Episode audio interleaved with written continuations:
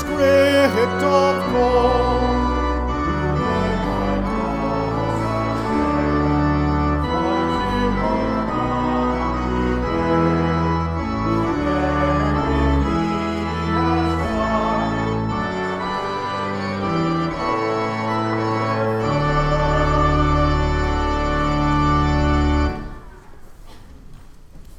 Grace, peace, and mercy to you from God our Father and from our Lord and Savior Jesus Christ. The text is the Holy Gospel. Please be seated. Well, brothers and sisters, our Lord Jesus Christ is risen. His it is finished sermon from the cross holds up against death and the grave. Nothing can hold Good Friday crucified Jesus down. And now death has lost its grip. Mary Magdalene went to the grave early in the morning. It was Sunday, the first day of a new week. Still dark, in the dim light, she saw, she saw the stone door had been rolled away. The grave was open. She assumes the absolute worst. Someone must have taken the body of Jesus. They've taken the Lord from the tomb. We don't know where they've laid him. The corpse is missing. Peter and John, they sprint to the tomb. John is quicker, Peter's a bit braver. John stoops down to have a peek inside, and Peter, of course, he rushes headlong to the tomb. Good old Peter, always the first. he sees the burial cloths lying there where our Lord's dead body had been laid to rest.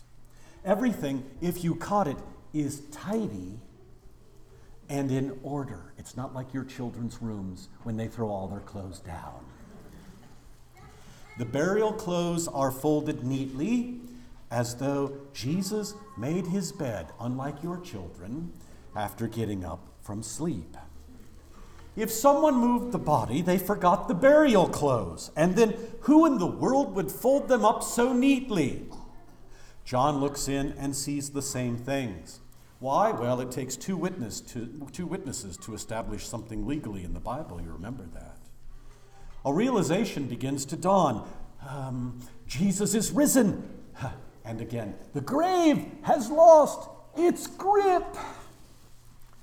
The two disciples, they see the evidence of the resurrection, but they haven't seen Jesus. That gift was given to Mary Magdalene. She stood outside the grave, weeping, her eyes full of tears. When she looks into the empty tomb, she sees, behold, two shining angels in white sitting on the shelf where our Lord's body had lain. One at the head, did you catch that in the text? The other at the foot, did you catch that? if you remember your Old Testament Sunday school lessons, you know that there were two angels on either side of the Ark of the Covenant, God's most holy throne, and each angel faced each other. Do you remember that in the Old Testament? And now the same image is pictured here at the empty tomb. Jesus has made the grave a most holy place. Outside, Mary sees a man. It must be the gardener. Perhaps he knows where the dead body is. Did he take it? The man calls her by name Mary. The voice, the sound of her name. a sheep knows the voice of her shepherd, and so she falls at his feet. She grabs hold of him. Rabboni, my teacher.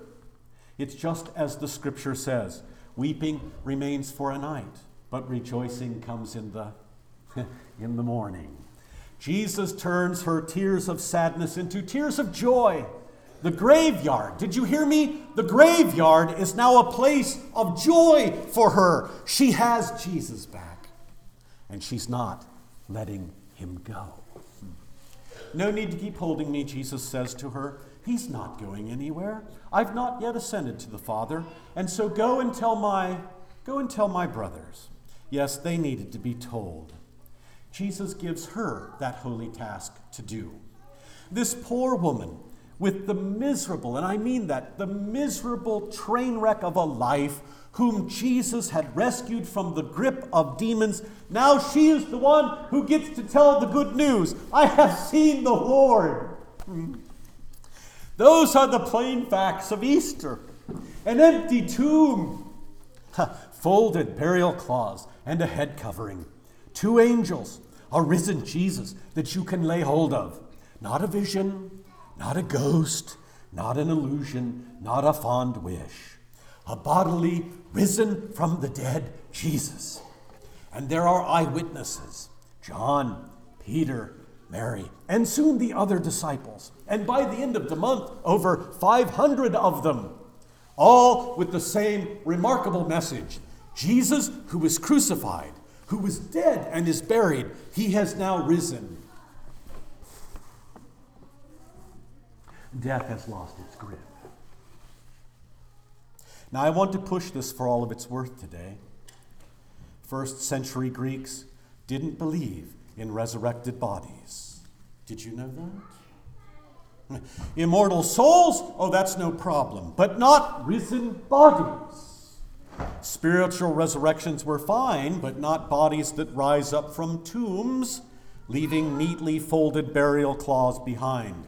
And the Apostle Paul is blunt and he is to the point when he writes to the Christians at Corinth in 1 Corinthians 15 when he says, If Christ has not been raised, your faith is empty, it is futile, and you are still in your sins.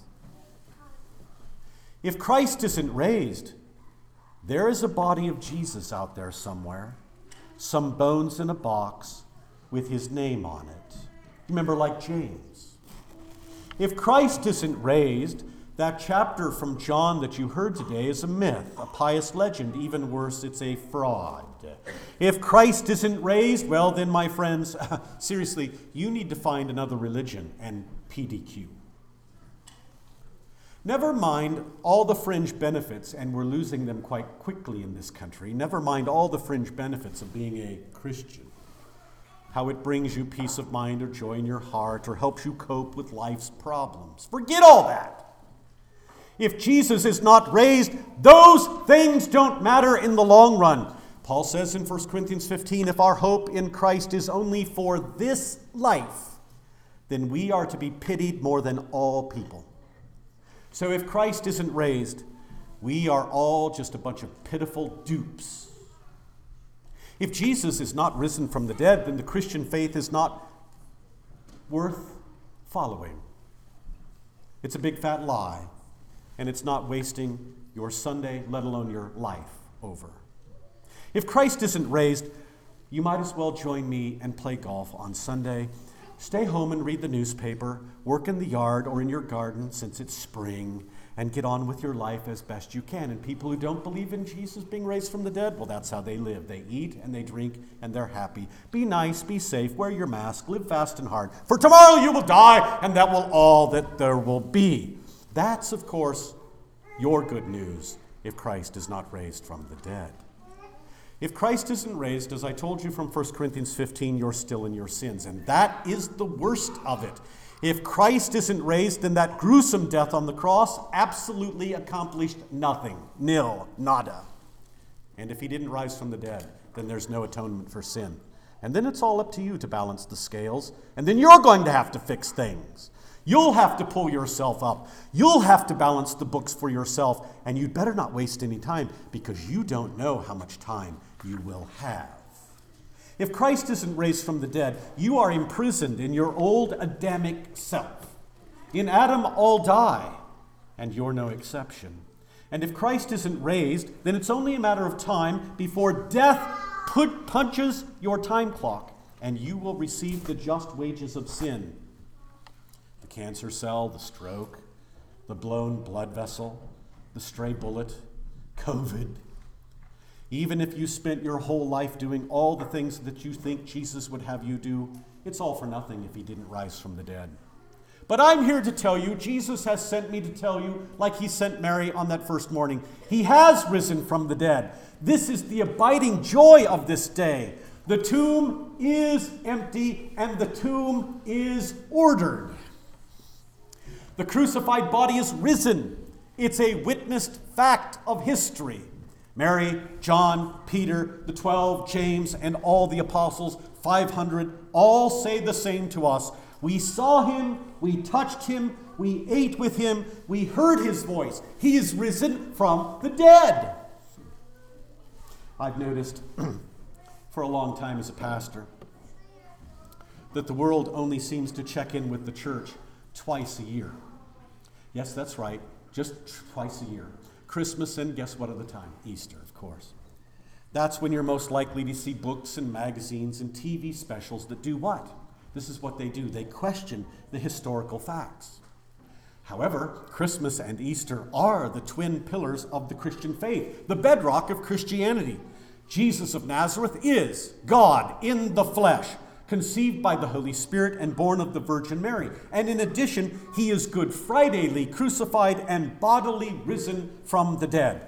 This Jesus, and only this Jesus, fully shared your humanity in order to bear and to atone for all of your sin, placate God's wrath, and crush Satan's head.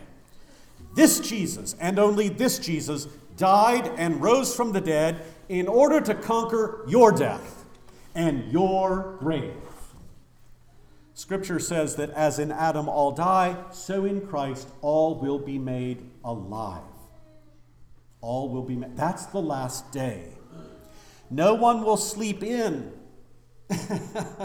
no one will sleep in on that final Easter Sunday, whenever that day comes.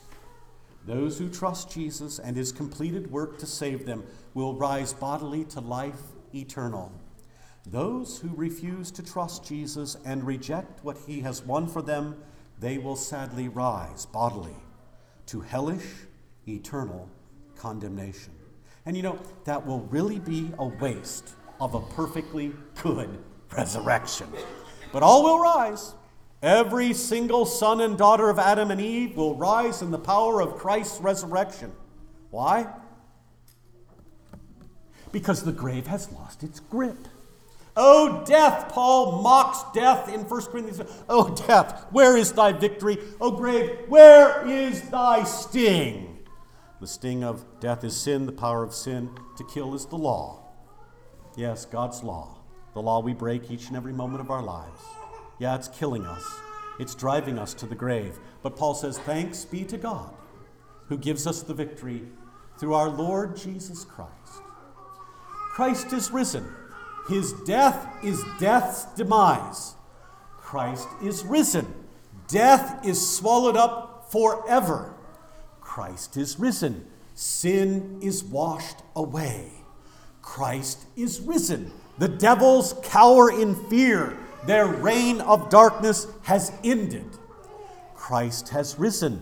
A new creation has dawned. The old is gone. Behold, the new has come. Christ is risen.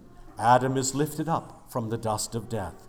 Christ is risen, and with him you live. Surely this is our God.